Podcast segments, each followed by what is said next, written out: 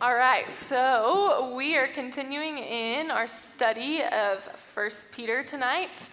Um, we're walking through a series that we are calling Stranger Things because Peter talks to his audience who he calls strangers, right? Because of their decision to follow Jesus. They don't fit in with culture. And I think that is also applicable to us because a lot of the times we feel like strangers in this world because of our decision to follow Jesus. So each week we've kind of talked about something that Peter can equip us with on how to be faithful strangers in this world.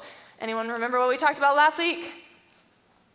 Submission. Yeah, way to go. Talked about submission and being willing to put others' needs above our own, which is a huge stranger thing in the world. And tonight we're going to talk about unity, which is also something that um, is strange in our world a lot of the time because, right, the world wants to disunify us. If you remember, uh, a few weeks ago, Austin talked about Satan, right? And what did, what did he say uh, Satan's role is? Does anyone remember who comes on Sunday mornings? Satan is the what? Accuser. Yeah, Satan is the accuser, and so he wants to work in us to turn us against each other, therefore, not making unity, right? So, we're going to talk about unity tonight and learn from Peter. We're going to be in chapter 3, starting in verse 8. 1 Peter 3, starting in verse 8. So he says, to sum up, so he's just talked a lot about um, submission and speaking to a lot of different people, and he says, to sum all this up, all of you be harmonious, sympathetic, brotherly, kind hearted, and humble in spirit.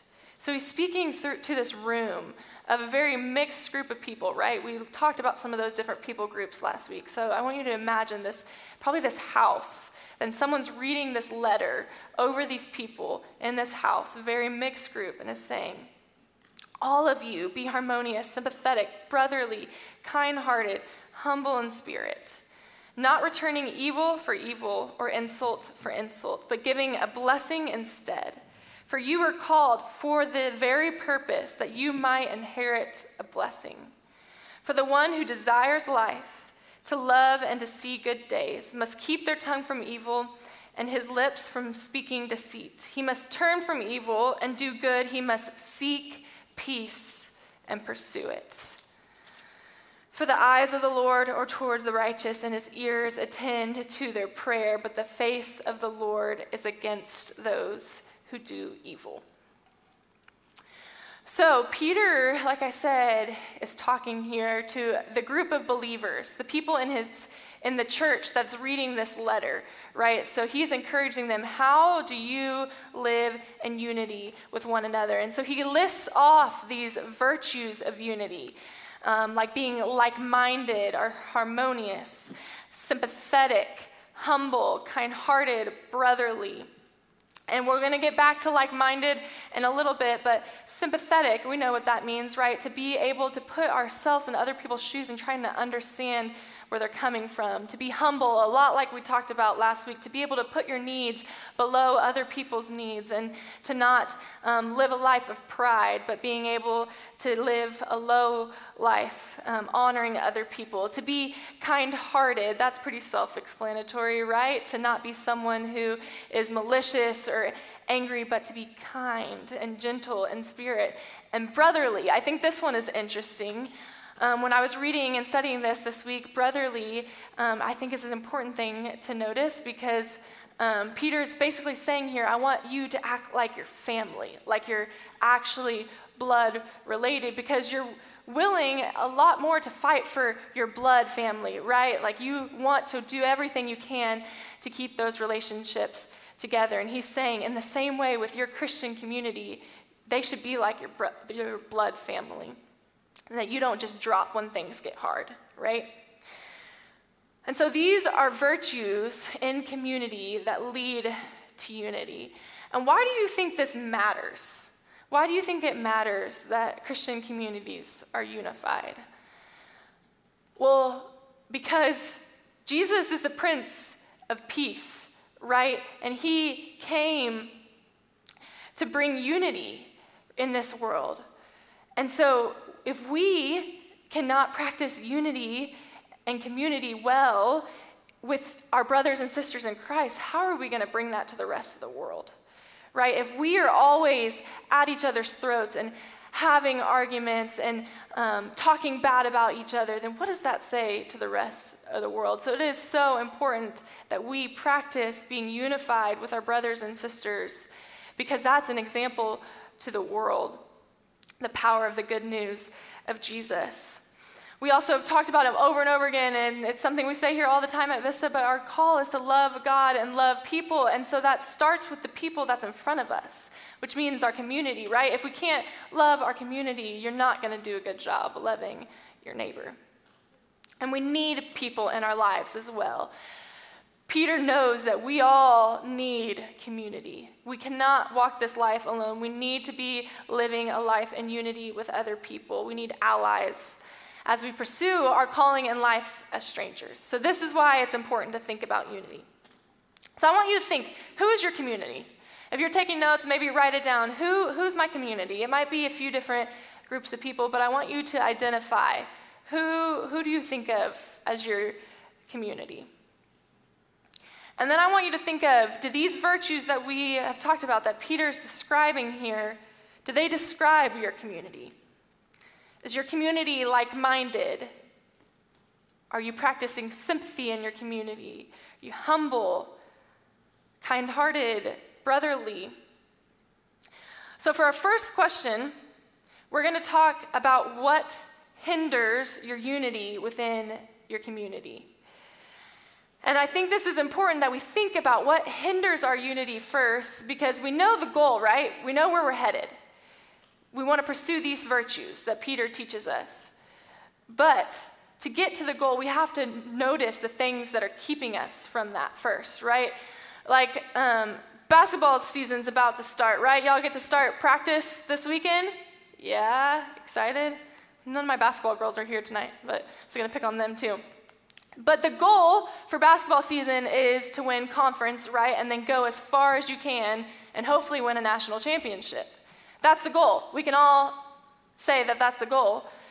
But to get to that goal, we have to realize what are the things that are going to hold us back from that? What are the things that are going to keep us from winning our conference championship, from winning the national championship? Maybe that's um, the team has some gossip problems going on, or maybe you aren't good, your team isn't good at passing, or maybe there's this big disconnect between the starting five and the people coming off the bench. Whatever it is, I'm just making up random scenarios, but we have to know what is going to hinder us from the goal first.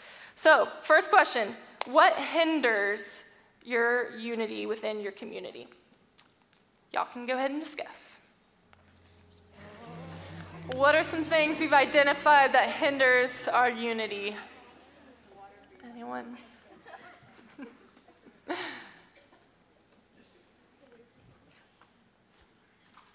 It should be on, yeah.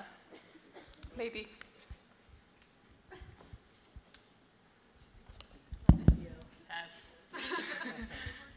Hello. Okay. Um, a couple things we talked about was um, selfish desires in a sense of if you're not in it, then it kind of breaks the community in a way. Um, with that, going along like what the ultimate goal of the community was, and um, Josh pointed out that if one person isn't going or diving as deep as everybody else is, it's kind of noticeable. And mm-hmm. so you're able to, um, like, that kind of just breaks away a little bit in a sense. Um, but also, we talked about how we can help out that person and just bring them back closer. Yeah, for sure. That's awesome. Anybody else? Got selfishness so far. What else?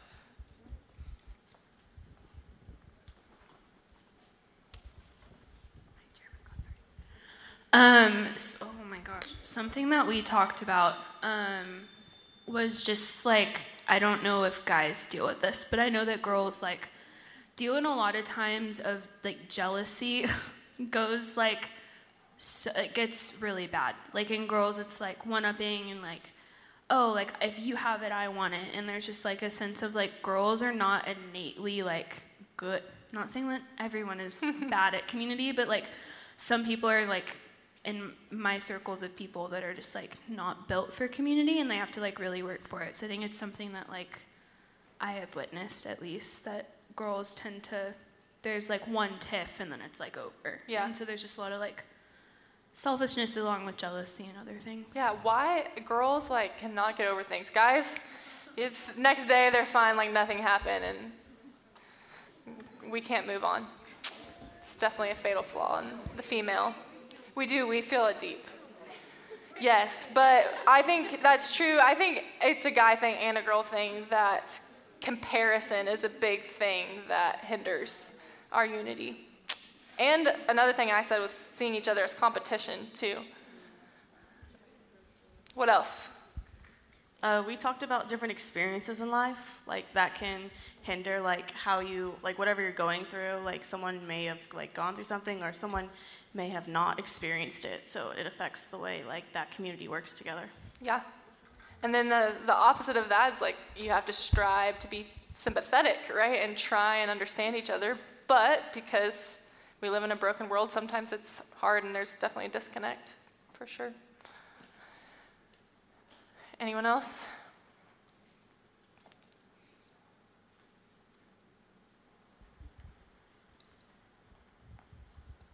Is it on? Yeah. Okay, so our group kind of talked about how we get in our own head and isolate. We like believe these lies that we tell ourselves, and then we discommunicate, like with our community, and that Yeah. causes a struggle with just being on your own and believing that. Yeah. Like, we psych ourselves out, and Yeah. for sure. It's good. We talked about, okay, um, we talked about, um, like schedules and stuff, like within the communities, like, we were all talking about, like, a lot of us are really super deep into our majors, and so, like, trying to find time to hang out with our friends and stuff can also, it can also be difficult, especially with, like, our schedules not. Yeah, time is a huge thing that causes disconnect, for sure. Well, most of what we talked about um, are not great things, right?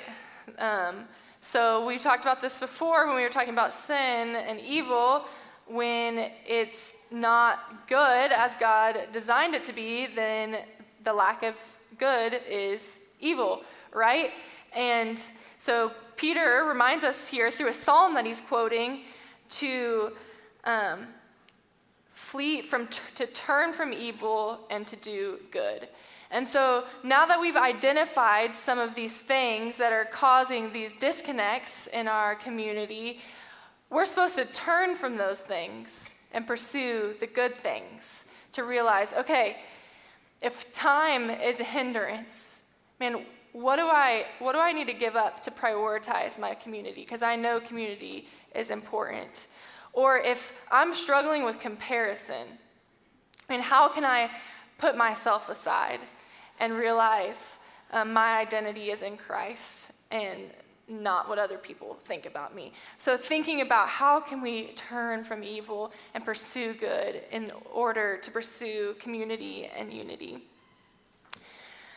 Um, so then I also want to point something else out that we talked about uh, at our leadership meeting on Sunday. So if you didn't know, we um, all of the leaders at the table we talk about this and unpack it a little bit more and think about okay, what is applicable for um, us to talk about on Wednesday?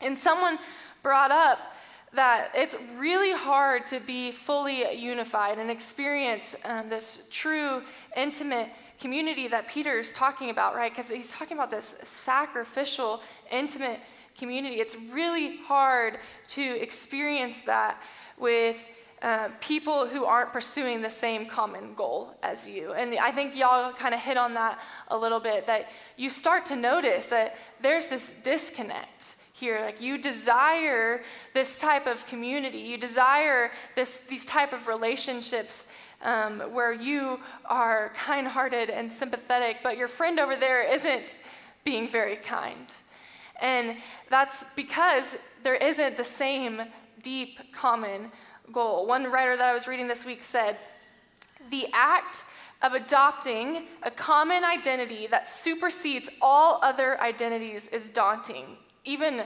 painful. However, research shows that it is the key to true unity. It is consistent with Jesus' teachings that the household of God is to take precedence over all other households. To embrace our identities in this new common family, we must engage in the difficult process of lessening our grip on the identities um, that we have idolized and clung to for far too long. And so, in other words, what she's saying here is that we all find our identity in something, right? Whether it's the major that you're in, the career that you're pursuing, the sports team that you play on, how your social media looks, how liked you are, whatever it is, we all find our identity in something. But when we are accepting the fact that we are um, sons and daughters of Christ, then that is an identity that should supersede all other identities. And so when you are in relationship with people who haven't realized that, who haven't accepted that and embraced that they are sons and daughters and that is their number one identity, you're going to experience this disconnect in your relationships. You're going to experience um, some tension, and that's hard. Um, that's hard. And I'm not saying here that, and Peter's not saying here that you should just drop your community that hasn't accepted their identity as uh, followers of Jesus. That's not what we're saying, right? Because we're supposed to be a light to the world. And to be able to do that, we have to live alongside of other people who don't get that yet, right? But it also means that you do need a few people in your life who you can experience that type of community and unity with because when we are strangers in this world, we've talked about it, things are going to be hard. And sin is going to be knocking at your door all the time, and you're going to want to spiral, right? But you need people in your corner who are going to encourage you and challenge you and hold you accountable. And you need those people who have accepted, accepted their identity as sons and daughters first. Um, a little side note this is also why it's so important to be in a dating relationship with someone who's also accepted that identity as their number one identity. Because if you get married to someone who hasn't accepted that, then there's also always going to be that disconnect. You're always going to be running after different goals. And trust me, that is not um, the way you want to enter into a marriage. So, when it comes to unity, when it comes to thinking about community, um, it is important that you think of who can be those one to two to five people who are going to challenge you and have accepted this identity in Christ. And so, moving on a little bit, we're going to talk about peace because peace is a huge part of community. So I want you to think have you ever felt this overwhelming sense of peace? Like that's a good feeling. It's something we all long for, whether we realize it or not. Um, think about those times where you felt overwhelming peace. Um, for me, it's been times when I'm like standing in front of the ocean or on top of the mountain, and I realize just how in control God is. We all want peace in our lives. I think of Psalm 23. It's just such a beautiful picture of peace. It says, The Lord is my shepherd, I shall not want. He makes me lay down in green pastures. He leads me beside quiet waters. He restores my soul. He guides me in paths of righteousness for his name's sake. So that's just this picture of peace guiding you beside still waters, where there isn't chaos, because there is chaos all around us, right? And so, how can we be people that, as Peter says, seek peace and pursue it? Peace isn't something we just stumble across. Because, like I said, our world is full of chaos, it's full of noise, it's full of hurry, right? So, peace is something that Peter is reminding us we have to seek it and pursue it. And it starts with ourselves. Do I understand peace for myself? Am I pursuing peace for myself? And then, can I be someone that pursues peace in my community? Stanley Hauerwas says, the church must learn time and time again that its task is not to make the world the kingdom, but to be faithful to the kingdom by showing the world what it means to be a community of peace. We get to show the world, to give the world a taste of what the kingdom is going to be like by showing that we can be a community of peace. So, what is peace? What do, what do we think about when we think about peace? Um, so, I want us to watch this video by the Bible Project. It's a short three minute video, and they describe peace, and they do it with all these pictures, and it's so helpful. So, hopefully, it works. I want you to pay attention. The word peace is common in most languages. People can talk about peace treaties or times of peace. It means the absence of war. And in the Bible, the word peace can refer to the absence of conflict, but it also points to the presence of something better in its place. In the Old Testament, the Hebrew word for peace is shalom. And in the New Testament, the Greek word is eirene. The most basic meaning of shalom is complete or whole. The word can refer to a stone that has a perfect, whole shape with no cracks. It can also refer to a completed stone wall that has no gaps and no missing bricks. Shalom refers to something that's complex with lots of pieces that's in a state of completeness, wholeness. It's like Job, who says his tents are in a state of shalom because he counted his flock and no animals are missing. This is why shalom can refer to a person's well being. Like when David visited his brothers on the battlefield, he asked about their shalom. The core idea is that life is complex, full of moving parts and relationships and situations, and when any of these is out of alignment or missing, your shalom breaks down. Life is no longer whole, it needs to be restored. In fact, that's the basic meaning of shalom when you use it as a verb. To bring shalom literally means to make complete or restore. So Solomon brings shalom to the unfinished temple when he completes it. Or if your animal accidentally damages your neighbor's field, you shalom them by giving them a complete repayment for their loss. You take what's missing and you restore it to wholeness. The same goes for human relationships. In the book of Proverbs, to reconcile and heal a broken relationship is to bring shalom. And when rival kingdoms make shalom in the Bible, it doesn't just mean they stop fighting, it also means they start working together for each other's benefit. This state of shalom is what Israel's kings were supposed to cultivate, and it rarely happened. So the prophet Isaiah, he looked forward to a future king, a prince of shalom, and his reign would bring shalom with no end a time when God would make a covenant of shalom with his people and make right all wrongs and heal all that's been broken. This is why Jesus' birth in the New Testament was announced as the arrival of eirene.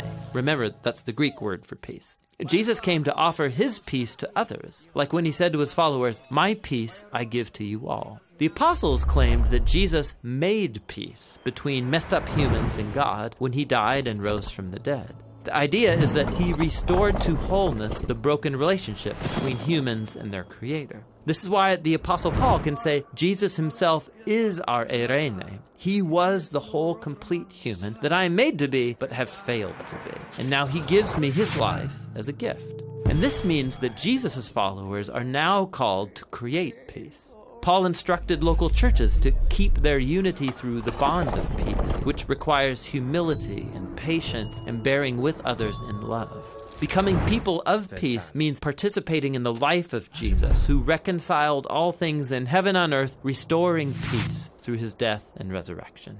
So, peace takes a lot of work because it's not just the absence of conflict. True peace requires taking what's broken and restoring it to wholeness, whether it's in our lives, our relationships, or in our world. And that's the rich biblical concept of peace. So I let them explain it because they can do it a lot better than, oh, than I could. Um, but shout out a few things. What, what stood out to you that you didn't realize when you think about peace? There's a lot of information packed in there.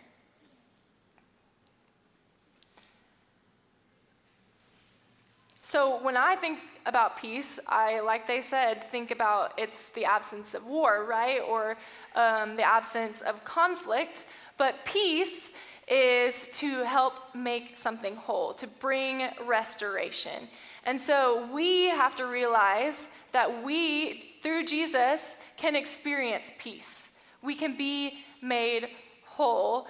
And therefore, we are then supposed to go out and bring peace and restoration to our community. So, we're going to do a little activity, um, something tangible to take home with you. Uh, so in, the, in, your bags, you have these little blocks. Um, they're actually colorful Jenga blocks. You might recognize them. Um, and so in the video, it talked about how peace is like this stone that's made complete, that doesn't have any cracks in it. Um, and so I want you guys to write. I'll let everybody. Uh, lots of distractions. Um, so you're going to write peace on one side. And then for our next discussion, while y'all are discussing, you can write things down or you can think for a little bit first and then discuss after you've written things down on your, your brick. But I want you to think how can you be someone that seeks peace and pursues it? So for me on here, um, I wrote, don't avoid. So I'm one who likes to just try and avoid conflict, but that's not actually seeking peace. Um, I wrote, realizing that I'm whole in Christ, nothing else. Um, slow down because I'm in a hurry a lot of time, and that doesn't bring peace. Be someone of love and understanding, and trust that God is in control. And so, how can you be someone? I want y'all to think about how can you be someone that pursues peace and that you can be this little stone that is whole and a part of this royal priesthood that ushers peace into the world. So, y'all spend some time writing down and talking about it, and then we're going to discuss it as a group. Okay. Um, so, I want to hear some ways that when we leave this room, we're going to be people who are seeking peace and pursuing it. And I hope that these little bricks can be a reminder of to, that you are called to seek peace. And remember that it starts with you, and then you go. And I love that that video reminds us um, that peace isn't just avoiding conflict, it's restoring wholeness. And I think that's something that we really need to work to remember. It's not just avoiding conflict. I'm really good at avoiding conflict, but can I restore wholeness? Um, and people in the lives of people around me. So, how are we going to seek peace? How are we going to restore wholeness? Forgiveness. Forgiveness. Yeah, it's a big one. Maybe letting things go. Letting things go. Yeah. Obedience. Obedience, for sure. Being selfless. Saying no. Saying no, yeah, that's a big one. Choosing to believe God's promise, yes.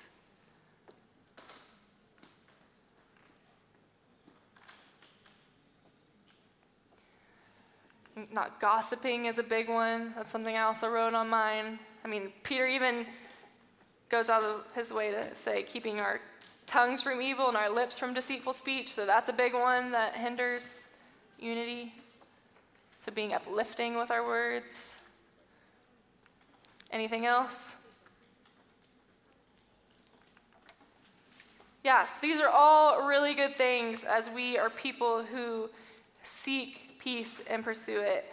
Um, Paul talked about in Ephesians that we are called to keep um, the bond of peace. And so peace is like this glue that holds community together. And so realizing how important it is and really thinking about, hey, that starts with me. Am I am I a peaceful person? Am I acting like someone who has been restored through Jesus? Because that's huge. Like, if you are a person that only breeds um, anxiety in people's life and is um, talking bad all the time and is just not a peaceful person to be around, uh, that, that's not a good example of the good news of Jesus, right? So, how can it start with me? How can I realize I am whole in Jesus through the blood of Jesus? And how can I go out and restore those around me? And so I also put um, some little pamphlet things and bookmarks on your table, uh, and it's called, they, it says peacemaking, right? A conflict guide. So this is something that our church leadership has put together to help um, our church know how to handle conflict. And so, as you're thinking about seeking peace in your relationships, you might be realizing, oh crap, there is a relationship, there's someone in my community, there's someone on my team, there's someone in my class that I need to seek peace with, and I, I need to address some conflict that's going on. And there is a way to address conflict that is not healthy. But there's also a biblical way to address conflict. So this is a guide to hopefully help you through it. It's literally step by step. How do I how do I seek peace in a relationship that has conflict? And if you need help thinking through that, uh, please come talk to me. I would love to help you process those steps. Um, if you need a mediator, if you've gotten, you'll see one of those steps on there. Sometimes things get really bad and you cannot hear each other anymore, and you need a third party to step in. I'm happy to also do that as well. So think about that in your relationships. Is there someone that you need to practice this with? Um, feel free to take that home. And we have some more in the back, I think, if you didn't get one in that bucket back there. So, just as a response for uh, as we leave tonight and as we think about, hey, um, what's my community like? Is my community living out of the virtues that Peter describes? Or maybe do I, do I need to look for some new friends? Um, not leaving my old ones, because you can still be an encouragement and light in their life, but maybe you need a few people that can um, have that common unity. And that, the really great place to start looking for those is right here or in a small group. Um, you might come sit with the same people every Wednesday night here, but not talk to these people the rest of the week. But you're here for a reason, right? And so um, take advantage of these relationships. Uh, and maybe in your community, even with your friends that aren't here, you just need to have that hard conversation. Say, I'm ready to go deeper in our relationship and practice uh, unity. So I want us to take all our blocks. You're going to take yours home with you. As a reminder, you can put it on your bathroom counter or in your car, wherever you can see it and help you remember to be someone who's pursuing peace. But for now, I think it's just helpful to do little tangible things um, to help us remember, help things stick in our brain. And so I want at your table to everyone to stack your blocks at your table and realize that you are all coming together to make something whole when you practice peace in community. And once you've stacked all your blocks, hopefully none of them fall, or that might be a bad sign. Just kidding. Um, once you've stacked your blocks, I want everyone to stand up and hold hands around the circle on your table. And we're going to pray this prayer of St. Francis together.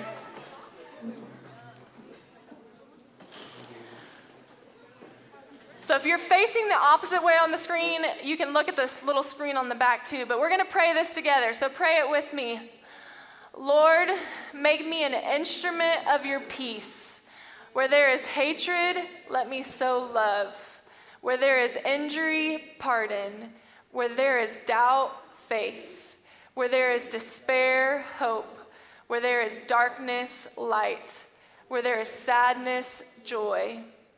O divine Master, grant that I may not so much seek to be consoled as to console, to be understood as to understand, to be loved as to love.